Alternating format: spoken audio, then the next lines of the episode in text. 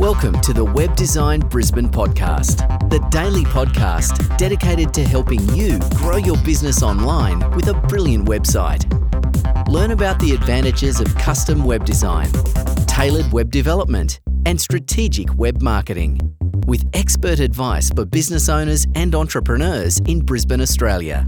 Join Brisbane locals Saul Edmonds and Gillian Smith from Roundhouse, the creative agency, as they chat about these topics and so much more.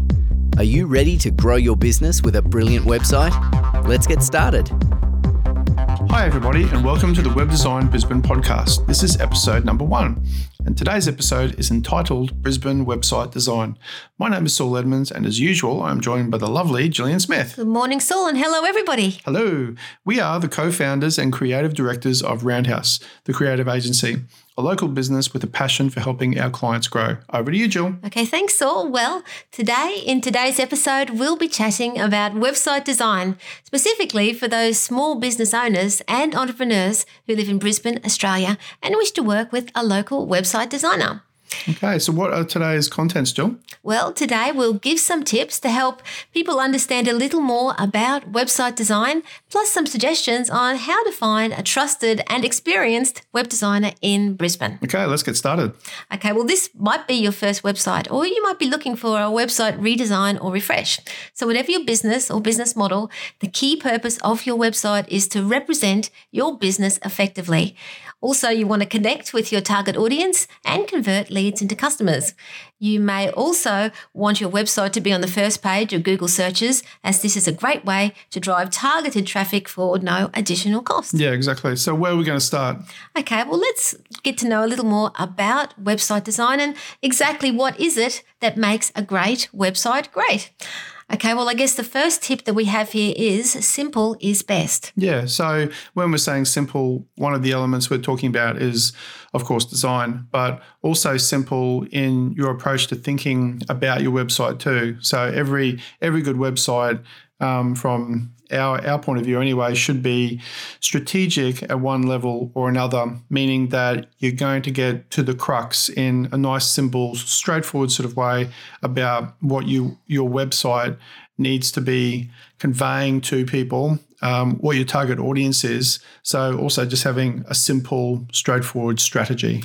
Okay, well, I guess that brings us to our second point, which is branding. You want consistency in branding throughout your site. Yeah, so I think uh, everyone would probably agree that consistency throughout everything is really good. And that's no different for your brand and, of course, your website. That is one of the key components of your brand online and, and generally for your business. And you want to make sure it's easy to navigate. Yeah, that's right. So you've got easy to navigate you know, for most websites is a bit of a no-brainer. It's it's not that hard to create navigation, but the more moving parts you've got in a website, the more important it is for people to be able to find what they need to get to easily and in a intuitive sort of way. So if you're in the process of uh, getting your website designed, you want to test it really from your customer's point of view. Just, you know, pretend for a moment that, you know, you're a customer, see how you can easily navigate between the sites if it really comes together for you. Yeah.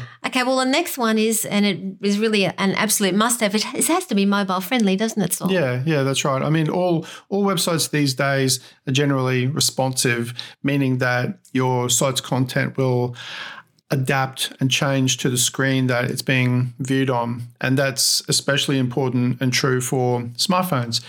Everyone has has a smartphone, and so therefore, you know, it needs to be um, friendly on that device in particular mainly meaning that it's easy to read and things don't look out of place when you're looking at it on your smartphone. Okay, well, if you're in the process of creating a great website for your small business, a really key element is prominent calls to action. Yeah, calls to action, really just being. So, what, what is a call to action, Saul? Okay, so if you hear the word CTA, calls to action, or call to action, that really just means that you're asking people to do something specific on your website. So that might be book now, call now, or do anything in particular that you want them to do. And there's no point in assuming that um, that they'll know that.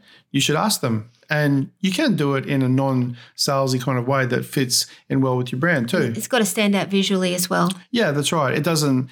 It can. It can look great. There's no um, need for it to be you know, for it to be overly salesy, like I just said, it can still fit in just fine with everything else that you're doing on the site. You just aim to uh, help your your customers, you know, find their way around and take action when they need to. Yeah, well, you can usually safely assume that somebody is already there because they're wanting your services, you know, then, then, and now, um, or they're at least interested. So you know that's a safe assumption to make so therefore you're helping them get to where they potentially want to go.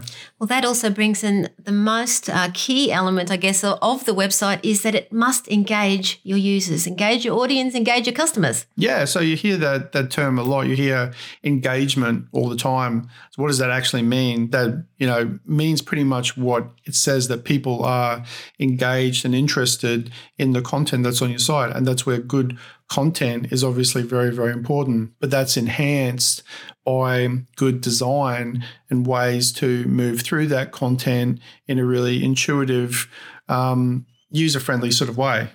And the next one really gets down to the website build. Uh, you want to make sure that your pages load quickly. Yeah, exactly. There's just generally for the user experience, no one wants to wait for a slow loading website. It's it's obviously improved a lot in more recent years with um, with the improvement in in broadband and, and general internet sort of speeds overall, but that's also driven a um, expectation from people to have everything more quickly because people are watching more video content and more things that take longer to load, but they're happening more quickly. So that's driven more of an expectation for everything to load quickly, and they should anyway. Like things should load fast. So.